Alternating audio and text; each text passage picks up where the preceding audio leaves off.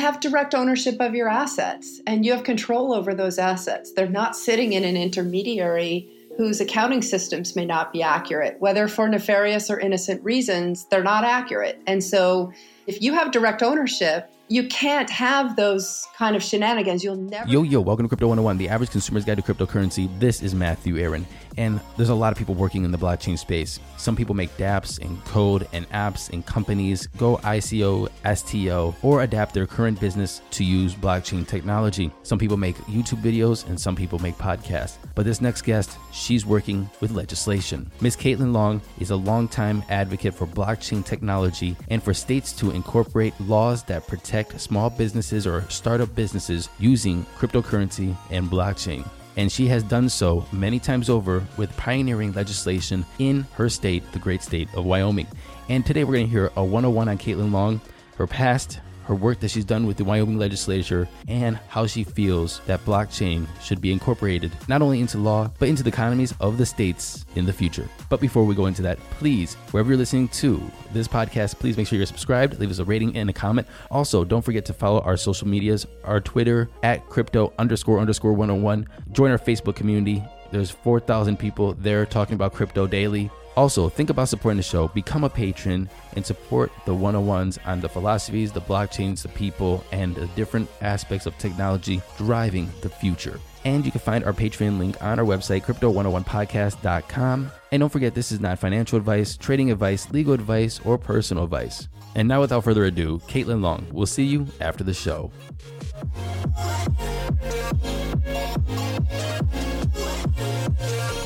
Caitlin Long, co founder of the Wyoming Blockchain Coalition. Welcome to Crypto 101. Hey, thanks, Matt. It's great to be with you. First, I want to say thank you for jumping on. I know you have a super slammed schedule. You're super busy all the time, and you made an hour for us here. I really appreciate that. Oh, it's my pleasure. Thank you. I'm glad we were able to, to get a time. I was just listening to the Wyoming legislature on a couple of our other bills, so it was perfect timing. I can't wait to go into the Wyoming legislature and the bills that have been passed and championed by you and uh, the Blockchain Coalition. But I have a story to tell you. Is we actually met briefly at ETH-Denver. Uh, I walked up to you I, after getting a little nerve. I wanted to introduce myself, and I reached out to shake my hand, and you threw up your elbow, and and you gave me an elbow bump, if you remember. Yes, I do. Yeah, because I had a cold, and I didn't want to give that to anyone. Well, I appreciate that. So you give me an elbow bump, and I went back to my seat, and I was and I was like, oh, that's that was really endearing that you, were, you didn't want to give me a cold, and I, and I give me the elbow bump. But why I went back to my seat, I, I, don't know if you want me to tell this story, but I thought this was an awesome thing to watch. Is I, I, watch you and I follow your Twitter quite a bit, and I really love the work that you do, championing bills in the Wyoming legislature. And I was watching you off stage left when Andreas Antonopoulos was about to come speak at Ethereum Denver, and you're standing there by yourself, and I, it seemed like you were kind of contemplating what to do or, for a while there by yourself, and then all of a sudden you turned around and ran into the green room. You got Andreas Antonopoulos got a selfie with him. Yeah. And you were so happy when you came out of the green room. And I thought that was super endearing because I was watching you as somebody that I admire and you were next to uh, somebody that you admired. Oh, yeah. Thank you. That's so kind of you. Yeah. Look, a lot of us are understanding, especially in the early days of Bitcoin, to Andreas. He's such a gifted teacher. And I'm so grateful that the Patreon system exists so that he can continue to do this work and educate people.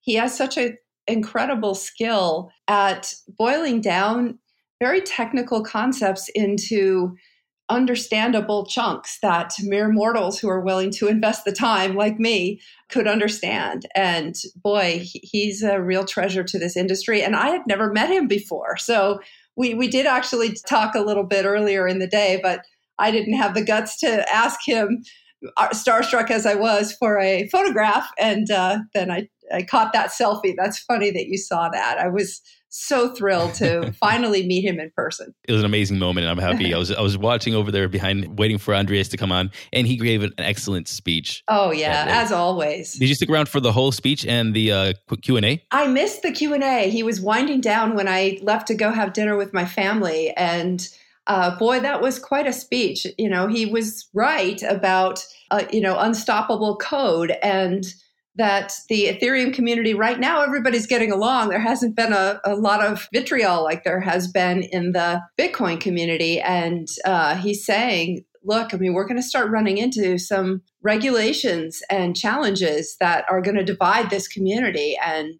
unfortunately, I think he's right. But right now, let's mm-hmm. savor the moment where everybody's working on their own thing and seemingly getting along and moving in, in the same direction. I think you're 100% right. And I think he's 100% right that, you know, there will be uh, a little bit of tension in the Ethereum community sooner or later. But right now, the uh, the Ethereum hackathon was a very uh, amazing experience and a pleasure to see so many people get together building on Ethereum and uh, collaborating together. Oh yes, yes, and and I was especially excited. I actually asked one of the senators in Wyoming for a favor to accelerate the corporate stock token bill because I wanted to announce at ETH Denver that Wyoming had passed that bill since it green lights the ERC 884 standard. Uh, it wasn't clear that that any state actually that you know an ERC 884 token was actually a legally issued security in any state because no state had recognized that a blockchain can actually take the place of a stock certificate mm-hmm. Uh, for a certificated share of stock. And sure enough, Wyoming got it done. And so it, it was especially thrilling for me to be up there with two of the legislators who helped get it done, including the main sponsor of the bill, Jared Olsen, who did a yeoman's job running that bill through. It's, it's sort of an esoteric thing, but it's really important to the development of security tokens on Ethereum. Congratulations on that. And I was actually in the audience for your uh, panel on that with the other legislators. Yeah, that's great. And you, you got to see Tyler Lindholm in his cowboy boots there. He put his feet up on the table. oh, yeah. He followed with the, with yeah. the feet on the table. I was like, I was like, I can't believe you guys are doing it. And then when I saw you do it, I was like, I guess it's okay now. yeah, yeah, yeah. It was fun. I there was someone snapped a picture of me, and I've got a mile wide smile on my face because it was fun to just kick back and enjoy it. And keep in mind, we had all just been burning the midnight oil up in Wyoming, mm-hmm. and I drove down on on Friday night. I caught a ride down with uh, with one of the legislative attorneys who was also in the audience, and this was a chance for all of us to just take a a breather and and think back to what we got done because our big push was last week, but we're not totally done yet. There's still bills going through the legislation, the legislature today, uh, and will be for the next few days. Awesome. Before, before we get into the bills that you guys are pioneering over in Wyoming, I just wanted to get to know you a little bit. Uh, you have an amazing background. You went to the Kennedy School of Governance, Harvard Law, 22 years in corporate finance. But before we get into all of that, I want to know a little bit about your upbringing, about who who you are. How how did you? What is it like to grow up in Iowa, Wyoming?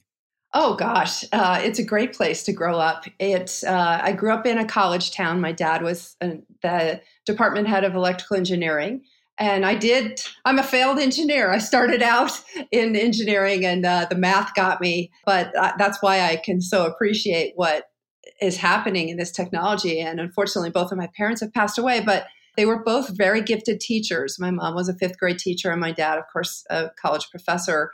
Uh, he really would have enjoyed seeing distributed systems. He was working on neural networks in the 80s for, and he was consulting for IBM. So, boy, he really would have appreciated what's happened in the distributed systems field. And uh, boy, he, he, I wish he were around to see all this happening because uh, it's his legacy at the University of Wyoming that actually kind of got the mm-hmm. whole thing started. I was funding uh, endowment for female engineers in my dad's honor and to help solve the problem that when I was at Symbiont, one of the startups, it, there just aren't a lot of mm-hmm. female engineers. Um, it's not easy to find female engineers. And I thought I'll just quietly try to solve the problem by donating Bitcoin to fund an endowment in my dad's honor. And boom, here we are 14 months later, 15 months later or so, um, with all of this effort in Wyoming. And it is thanks to, in part to the dean of the College of Engineering and Applied Sciences at the University of Wyoming, who is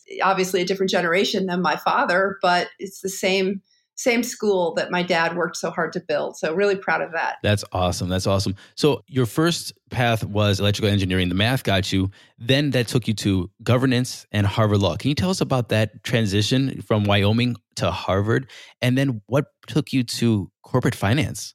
Well, growing up as a kid in Wyoming, went to undergraduate at the University of Wyoming and then realized I was interested in law. And uh, that happened in college. I switched over from engineering to political economy and did a lot of study of economics as well. And then did the uh, joint degree program at Harvard and unfortunately realized I really wasn't interested in law. I was actually better at numbers than words. So ended up going to Wall Street and, and it's more than that. I, I, walked out of graduate school with more debt than my parents' house was worth. And they had co signed on my student loans. And I felt a very strong obligation to get those loans paid off as fast as possible. So I sold myself to the highest bidder, thinking I would stay there for a few years and just try to pay down my loans. And I ended up staying for 22 years. And I'm really proud of, of what I accomplished there, but I also, during the financial crisis, really started questioning my chosen profession. Mm-hmm. And uh, unfortunately, it's a, it's a hard thing when you wake up and realize, gosh, what you've been doing for the last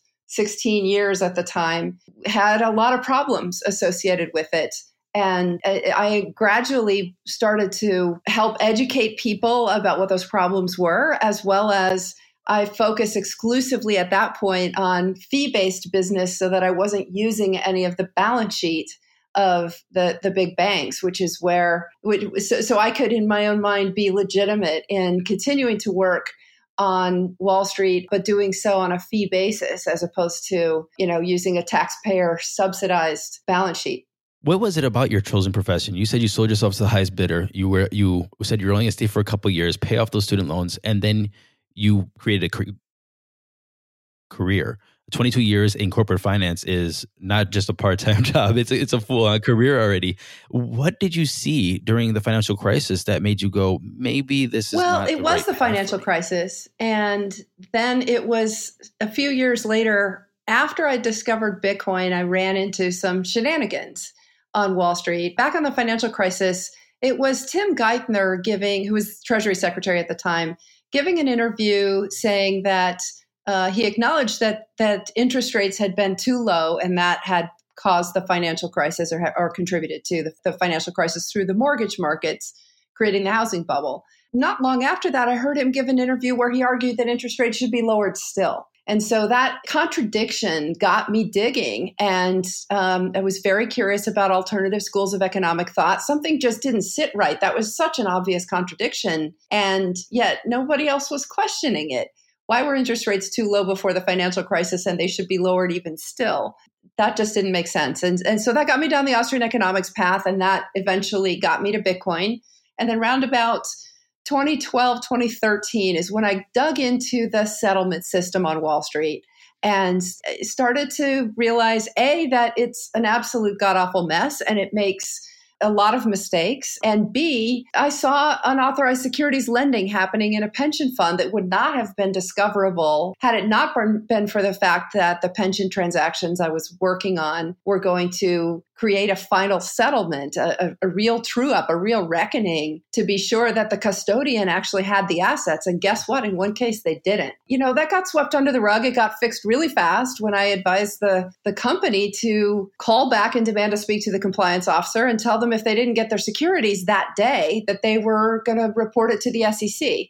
Well, magically, the securities came in that day, I'm sure the trading desk at the custodian had to take a loss to go out and buy them in. But the fact that that happened and it wasn't discoverable by looking at the brokerage statements was so unsettling. It was just very unfair to mom and pop and to the pensioners who were who are being stolen from. Mm. You know, this kind of stuff happens unfortunately pretty regularly on Wall Street. There's a lot about it that's not fair and that is partly what attracted me so much to blockchain mm-hmm. because blockchain can actually solve a lot of those problems. Mm-hmm.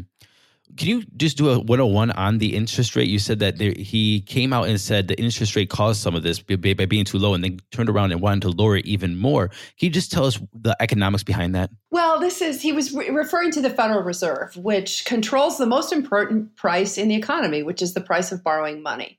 And it specifically controls the short term interest rate, but also influences the long term interest rate.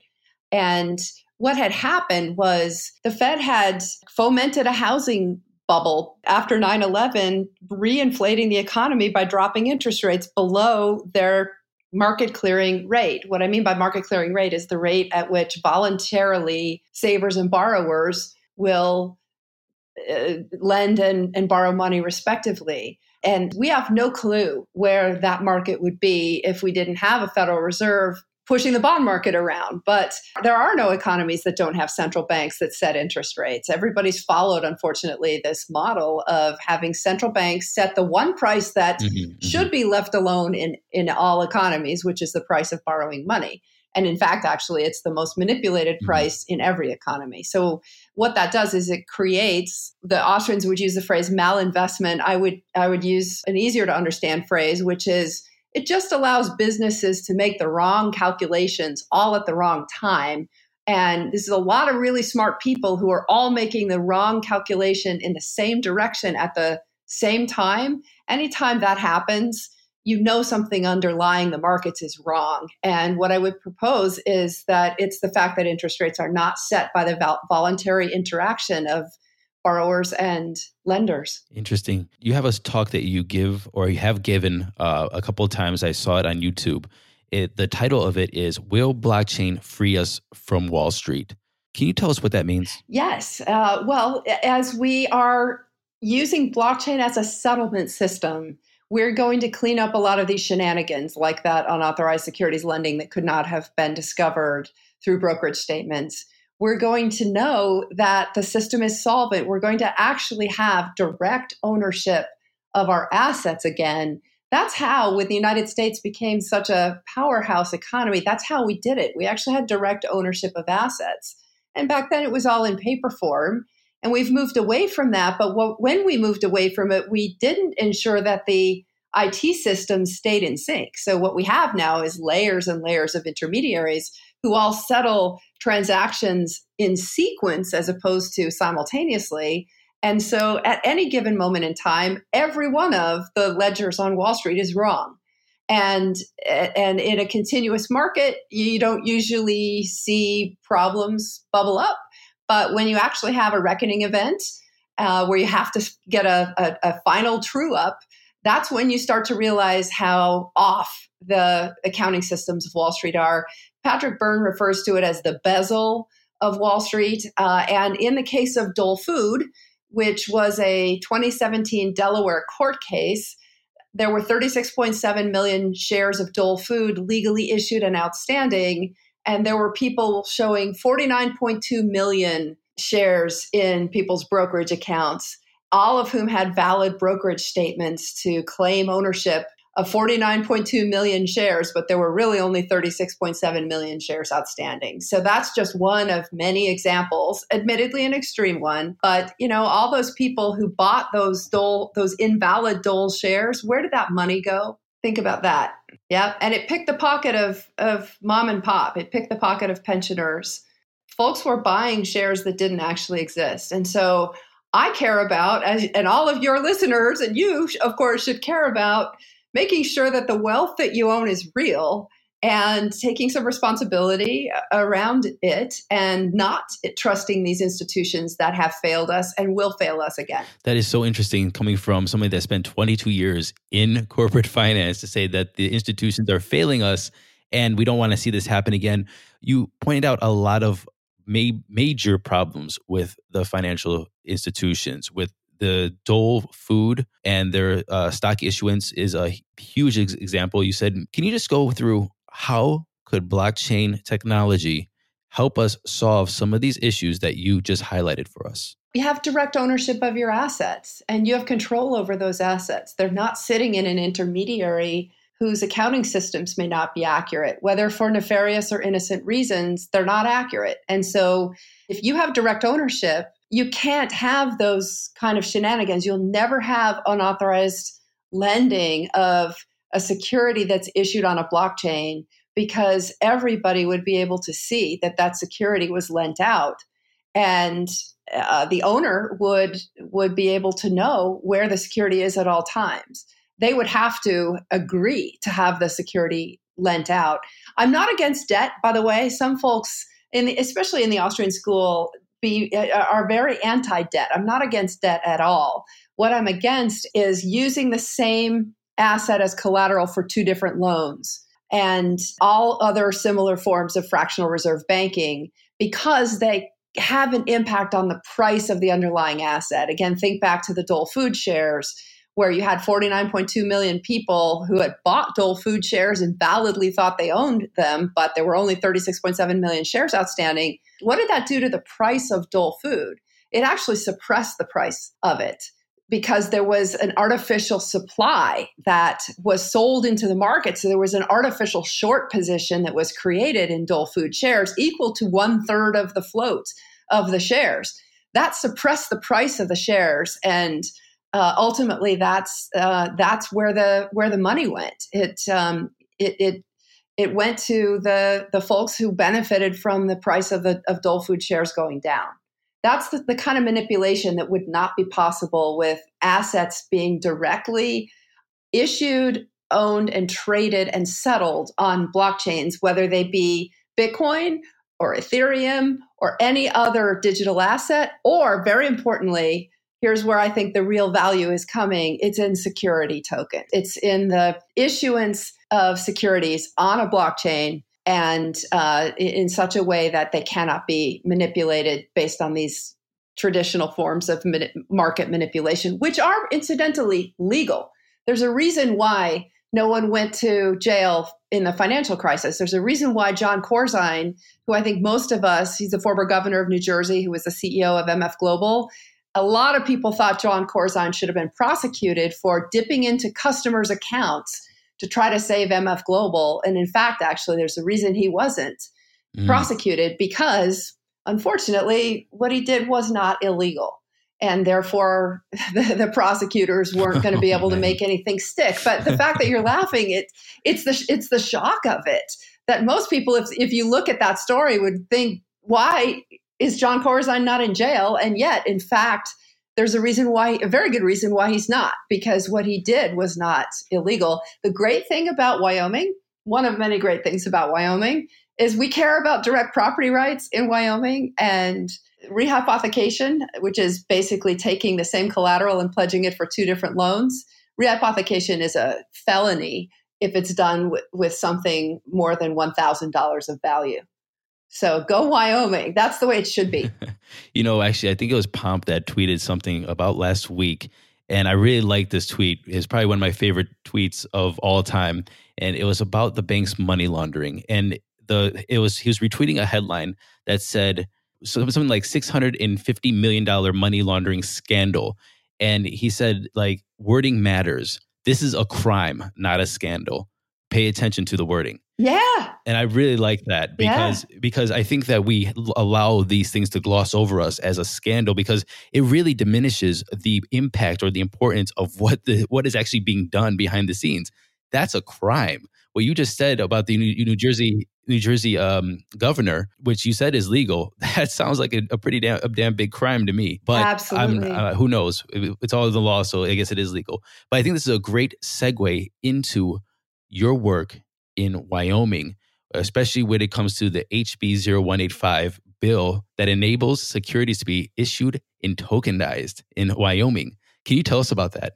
Yeah, that's one of the eight bills that's working their way through, most of them now already through the Wyoming legislature.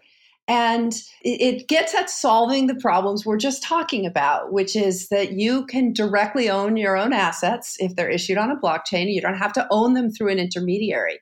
So, the way commercial law works for securities in the United States is they can either be certificated securities, uncertificated securities, or indirectly owned securities. And 99.9% of publicly traded securities are indirectly owned.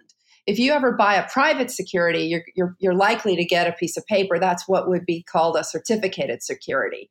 But under now under Wyoming law, both certificated and uncertificated securities can be issued on a blockchain. So you don't need to do it in a piece of paper.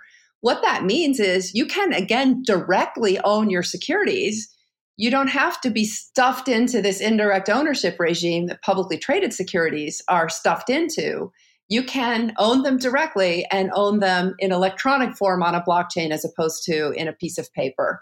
So that's that's what Wyoming did, and and you can see why I get so excited about that because it solves the problems that just hit me in the gut as being so unfair about the mainstream stock market. Mm-hmm. And you also had a bill last week again uh, that recognizes digital assets as property, Bill 0125, if that's correct. Can you tell me a little about that one? Yeah, that's a great one. That's the one. If your listeners want to get involved, and uh, frankly, everybody should write to your state representatives and senators and encourage them to. Without the ones like you who work tirelessly to keep things running, everything would suddenly stop. Hospitals, factories, schools, and power plants, they all depend on you. No matter the weather, emergency, or time of day, you're the ones who get it done. At Grainger, we're here for you with professional grade industrial supplies. Count on real time product availability and fast delivery. Call clickgrainger.com or just stop by. Grainger for the ones who get it done. Pass Wyoming's SF 125 in their state because what it does is recognize direct property rights in digital assets. And there's a reason why that's important. There's a debate, a very legitimate and respectful debate as to whether we should recognize digital assets as property because a lot of folks rightfully conclude that they're speech. They are speech.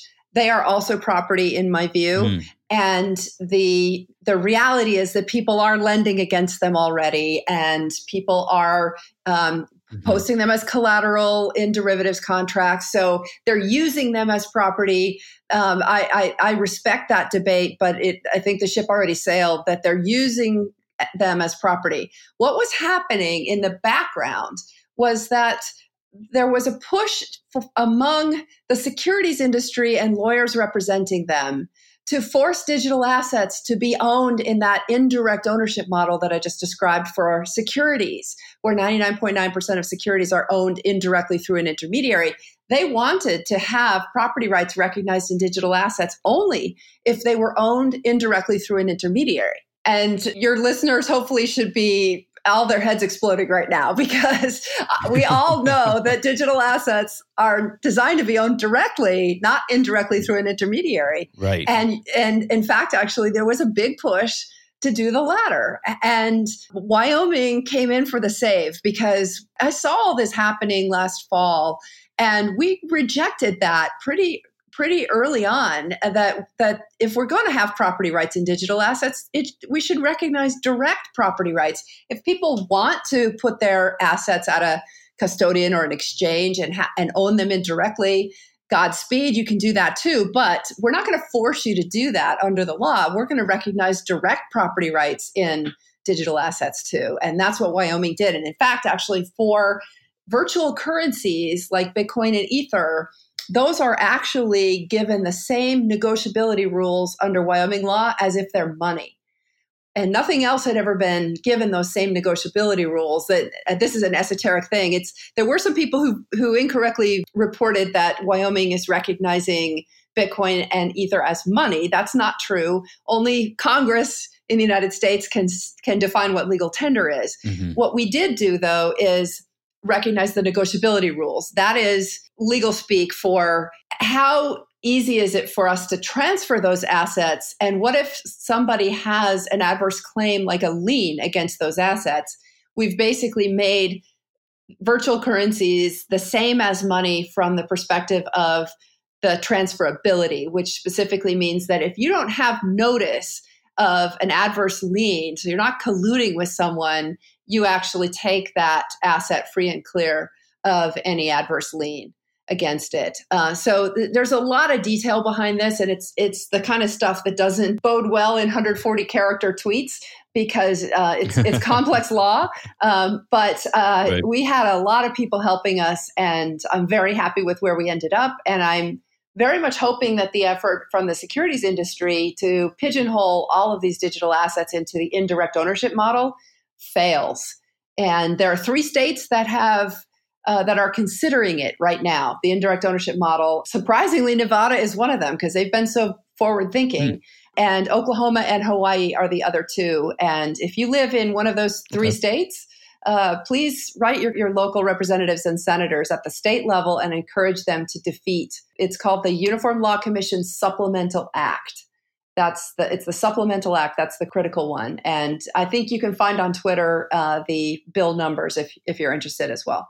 You have one more bill that you've championed the past week, and that's HB 74. I would like to know a little bit about that bill. But while you're talking about that bill, uh, can you please do me a favor and connect all three of these bills and legislation to the average consumer? I, we understand what they do, but how can the average person, the mom and the pop, benefit from these bills in blockchain technology now in the state of Wyoming? Well, gosh, for Wyoming, it's, it's going to be people coming in. There's going to be a financial services industry that's going to set up in Wyoming. And those are high paying jobs, stable jobs. Um, but it's going to be in this new parallel financial system, the digital asset financial system. So uh, we've given that industry, the, the, the blockchain industry, the crypto industry, whatever you want to call it, we've given them a home in Wyoming by by exempting digital assets from taxes by clarifying that utility tokens, if they have a consumptive purpose and meet other requirements, are exempt from state securities laws. Multiple states are following Wyoming in doing that. Plus, we set up the bill to recognize outright ownership, direct ownership, and define the property rights and negotiability of digital assets. So, we've basically given a very solid legal foundation for the development of this industry in the state of Wyoming and for the blockchain industry, one of three things I think is going to happen. Most commercial arrangements will end up being subject to Wyoming law. And if companies want to go a step further, I think more companies will end up forming in Wyoming, whether they're corporations or limited liability companies. We've seen a bump recently in new business formations in Wyoming, and I suspect it's because of all the blockchain attention. And then, third, you can actually come to Wyoming. IOHK is a, good example of a company that's come to Wyoming. Same thing with Active Ether. Uh, just moved from New York City to Jackson Hole, and there will be many others. I think. Oh, IOHK is in Wyoming. IOHK moved to Wyoming. In fact, actually, somebody uh, teased Charles Hoskinson that it shouldn't be IOHK anymore; it should be IOYO. I thought that was clever.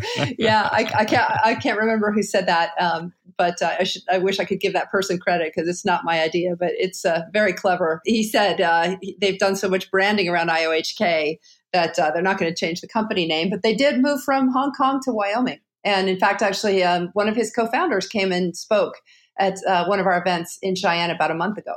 How many employees does uh, have and they brought to Wyoming? They have not opened their Wyoming office yet, but they are planning on it. In fact, that's why he was there was uh, seeking okay. out real estate. They're, you know, like like all the blockchain companies, they're really pretty much virtual companies, right? They all have headquarters somewhere, but uh, this is such a global industry. Everybody, an individual company is located somewhere else, seemingly.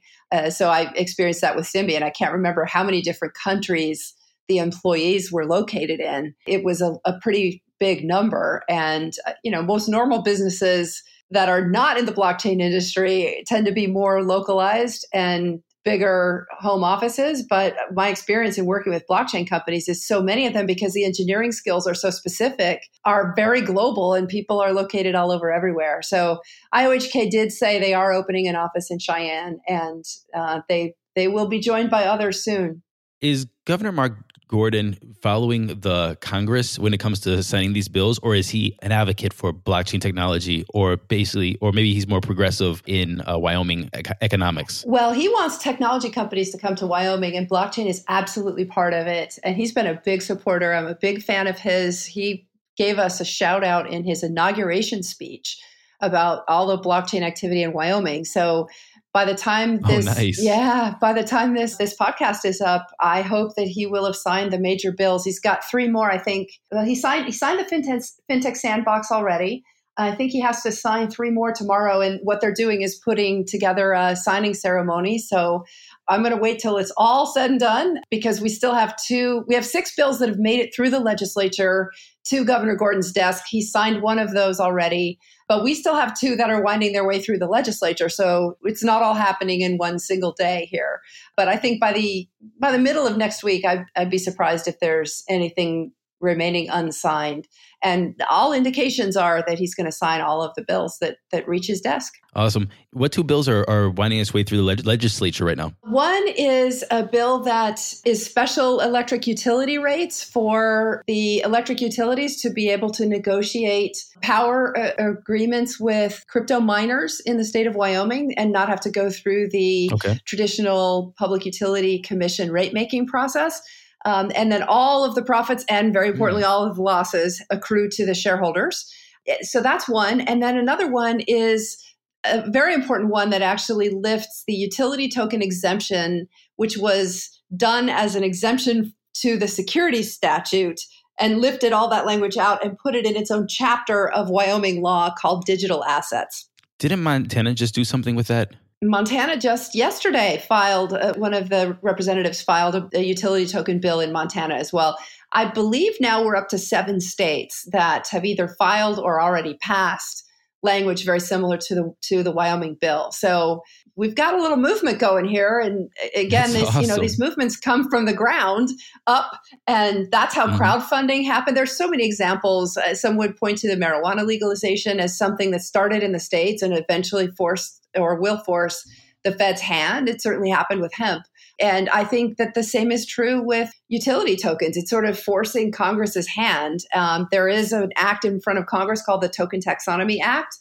Uh, that that essentially uses the Wyoming language. You know, Godspeed. I, am not optimistic that it's going to happen, be enacted by Congress anytime soon.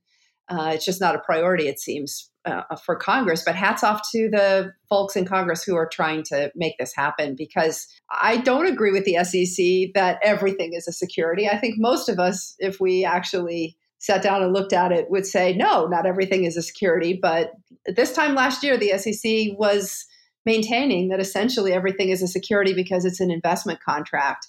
And hmm. I, I, think that's not the case. Uh, and the Wyoming law that now these other states are copying does support that argument. Wyoming is definitely a pioneer, leading the pack of seven states in legislation. But what would you say to the citizens of 43 other states that might want to do the same as Wyoming and the other six states? What would you say to the citizens and how could they get involved and how would they find inspiration?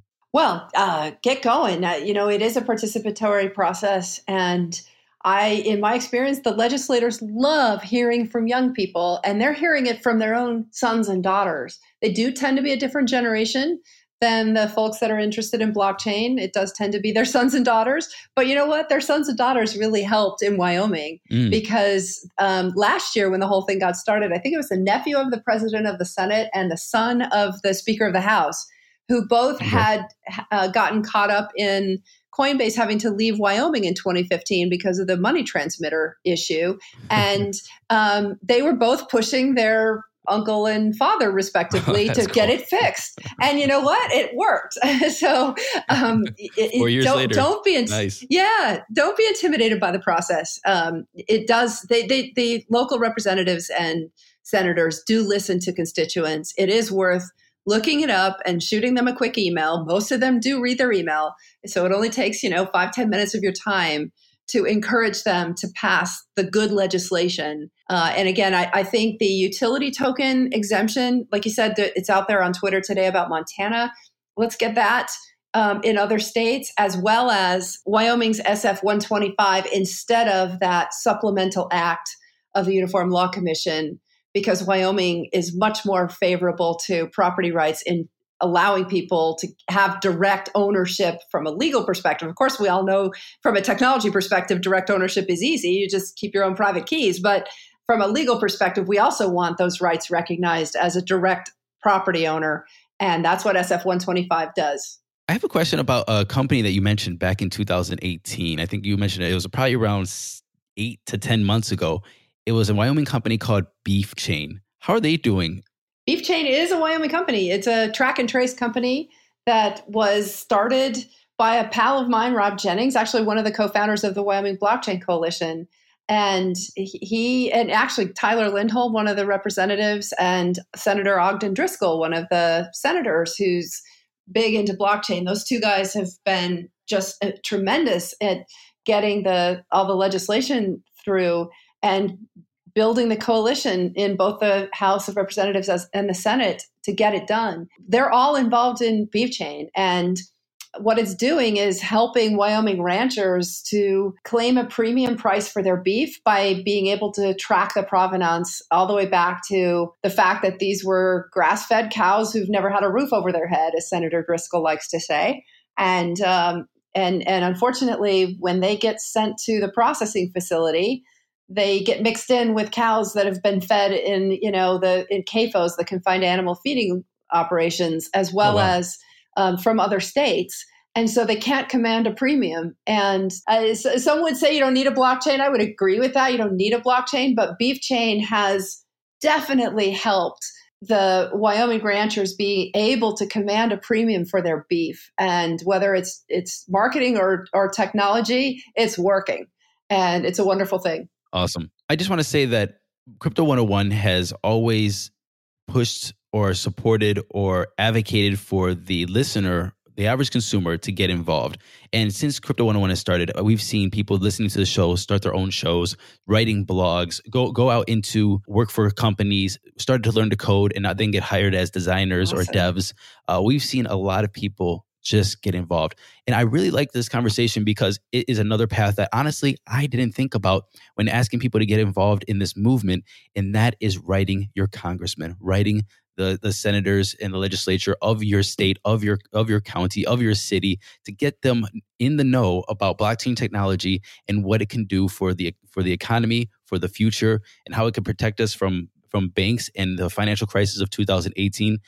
I never thought about that, and I'm very happy that you brought this to everybody's attention. That this is another path to get involved in the future. Thank you very much. Yeah. Oh, you're welcome. And, and thank you to everybody who actually goes out and does it because this whole thing started with a small number of people in Wyoming who happened to know some legislators. Tyler Lindholm was the first legislator who got involved. And I had no idea. He had tried to fix Wyoming's Money Transmitter Act previously. And and ha- hadn't succeeded but now he has. And and we've taken it to the nth degree. I hope by the time it's all said and done this year that we will have now passed 13 pieces of legislation. It's going to be hard for other states to catch up to wyoming because there's a first mover advantage and most other states probably wouldn't pass all 13 bills but i would highlight those those two the utility token exemption and wyoming's sf 125 to define direct property rights in digital assets instead of the bad one that supplemental act. That those two things if, if we can get those enacted in other states boy is that going to help the development of the crypto industry broadly. Crypto 101 has positioned itself to be the first stop in the, somebody's journey into blockchain and cryptocurrency. They might Google crypto 101, cryptology 101, cryptocurrency 101, and we'll be right there. This could very well be the first yeah. podcast somebody getting into space just now is listening to. What would Caitlin Long tell them on their? Uh, what would Caitlin Long tell them about their cryptocurrency journey? Uh, well, two things. One is that it, you get what you invest in it. There's so much knowledge out there, but you've got to invest time, and all of us did. Uh, and we are still learning. I've I'll, this is a journey, not a destination. I'll never reach that destination of full understanding. I'm not sure any anybody really will. Even even well, I don't know. Maybe Andreas. Andre is might be there. yeah, but you know, he's also a curious person and he's I definitely think Andreas is continuing to educate himself. There's just so much every day. There are new protocols out there. there. There's just so much. There's always something else you can do, something, another podcast you can listen to.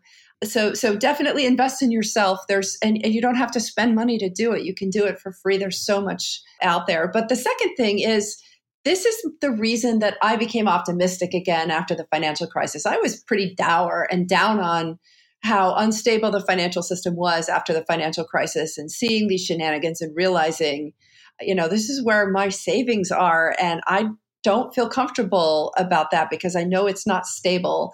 And then along comes Bitcoin and this incredible industry that's flourishing. And yes, it's it's had its scams. Yes, it's had its bubbles and and bubbles bursting, but it's the reason to be optimistic because you can control your own destiny. And you know that if you own assets that are issued on a blockchain and you can see them there, digitally, you own those assets and nobody else is is is trying to make money off your assets that's a wonderful thing. And it, it, means that the stability of these systems, again, I know in 2019, after we've just, you know, we're in a deep crypto winter, we've just had a big correction. It may sound strange to your listeners to hear that the stability of these crypto systems is much greater than the stability of the mainstream financial system but that's how i that's how i see it. Um, i'm not making an investment recommendation.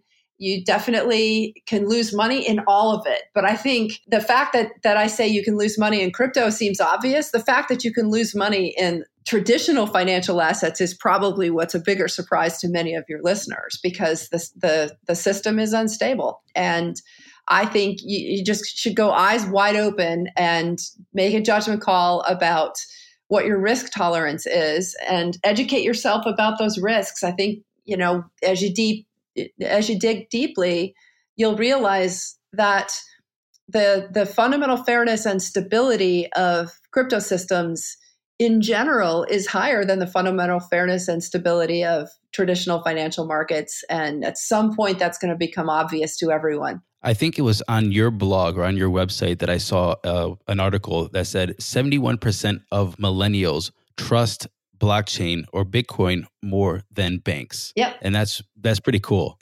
yep. Well, and also they said that they wanted to buy the crypto from traditional financial institutions. Yes. So so we've won half the battle that uh, that that crypto is is more trustworthy among millennials than traditional financial institutions. But then I, I think that gets to the UI UX issues that we still face in this industry, which is that it's not easy to buy crypto and to trade crypto that you end up having to go through institutions to do it. I think it's the uh, I think it's also the scams. As much as it might be the UI UX, it is they don't see Chase running out with their savings account or or their checking account, especially in 2019 yeah. already with the Canadian exchange and Coin, uh, Cryptopia. It does make you a little antsy and a little a little nervous about you know using these systems to try to get some of these yeah. uh, these digital assets.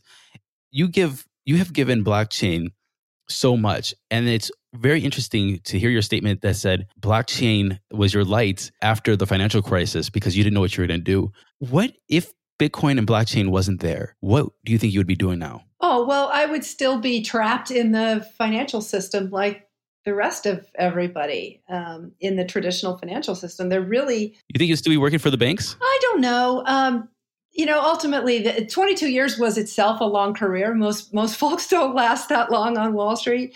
And I had a very talented number two that I handed it off to, and he'd worked for me for 16 years. So I very much felt strongly that it was his turn, so to speak, and he's done well. He's stayed. He's he's continuing to work in the in the pension area.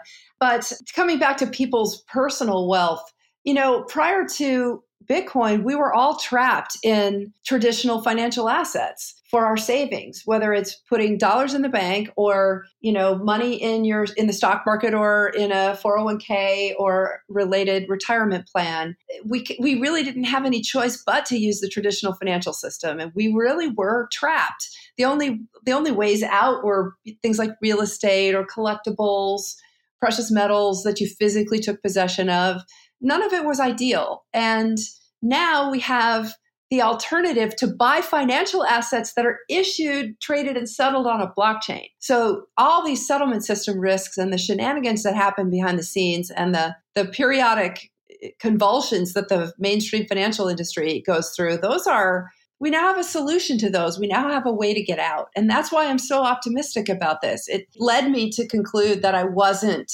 a, just trapped in, the, in in a in a fundamentally unfair and unstable system, and having to hope that it stayed cobbled together long enough to get me through my life and my retirement. Now I don't have to worry about that because there is a stable system out there that is fair and stable, and and it's the crypto system. Not everything, of course. And again, I'm not making recommendations from an investment or legal perspective here, but I, I see it as that. And I, I think history is going to vindicate that worldview and vilify the traditional financial system. If you want to see more or learn more about Caitlin Long or the Wyoming Blockchain Coalition, you can go to wyomingblockchain.io or caitlin-long.com and follow the journey of legislation for blockchain. Caitlin Long, thank you very much for coming on Crypto 101. Oh, my pleasure. Thank you so much. It was really fun. I'm glad we were able to do it so close in time on the Wyoming bills and get your your listeners to write emails to to your local representatives and senators if you live in the United States. Let's get it done. Absolutely. Write emails to your senators, please. Thank you, Caitlin. Thanks so much.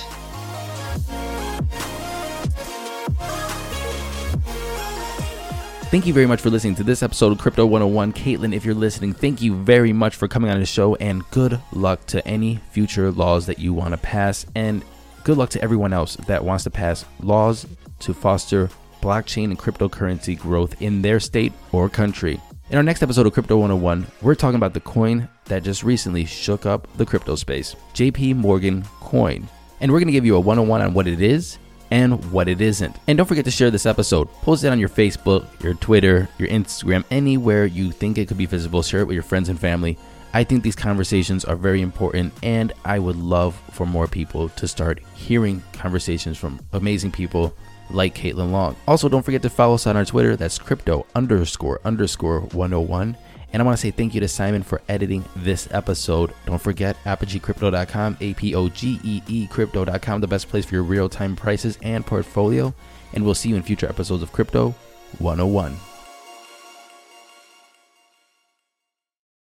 For the ones who work hard to ensure their crew can always go the extra mile, and the ones who get in early so everyone can go home on time, there's Grainger, offering professional grade supplies backed by product experts so you can quickly and easily find what you need. Plus, you can count on access to a committed team ready to go the extra mile for you. Call, clickgrainger.com, or just stop by. Grainger, for the ones who get it done.